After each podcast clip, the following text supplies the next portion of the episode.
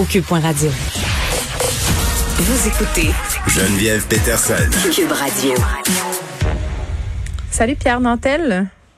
Bonjour, Geneviève Peterson, qui ici, je me dois de qualifier d'autrice et qui a un point de vue bien particulier sur la tempête dans un verre d'eau qu'on a vécu aujourd'hui avec l'Association des libraires du Québec. Quelle affaire! Non, mais honnêtement, c'est comme une explosion dans une micro-boîte. Ben, en même temps, ouais, là, je sais pas si j'ai une opinion tant autre que ça, mais c'est sûr que, euh, en tant qu'autrice, puis en tant qu'autrice aussi, euh, qui a été euh, mis de l'avant par M. Legault pendant la pandémie, là, on sait, une fois par semaine, M. Legault, il suggérait des livres. La déesse des mouches en a fait partie, donc j'ai vu les, ce que ça pouvait faire sur la vie d'un ah livre. Ben oui. C'est quantifiable, ah oui.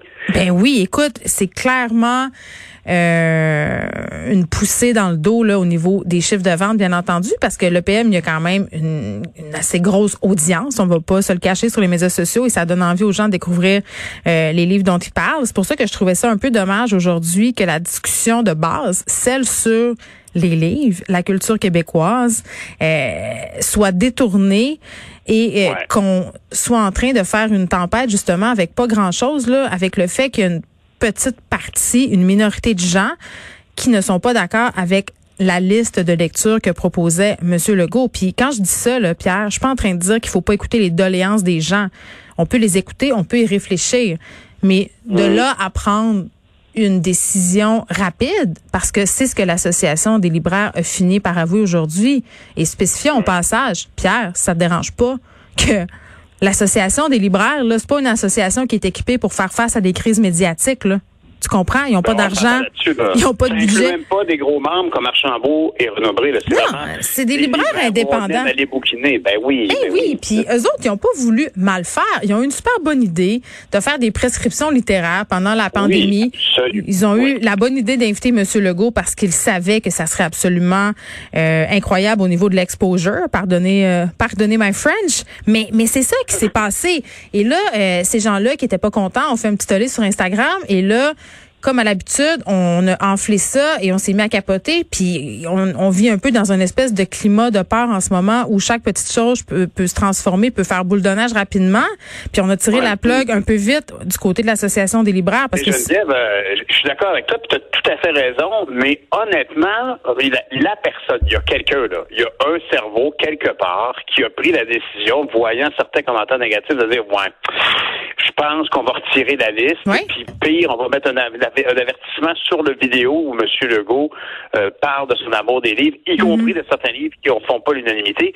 Il y a quelqu'un qui a pris cette décision-là, et cette personne-là, j'aimerais beaucoup... Mais c'est Catherine Fafard, c'est la directrice de l'Association des libraires du Québec. Elle le dit.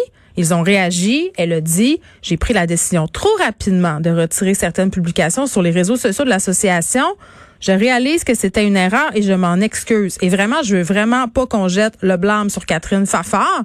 Elle a fait ce qu'elle pouvait avec les moyens dont elle disposait. Ce n'est pas une gestionnaire de crise. Elle avait probablement pas accès à une firme de communication pour la conseiller. Elle a vu ça. Elle a dit, oh my God, ça dégénère. Je tire la plug. C'est la meilleure chose à faire.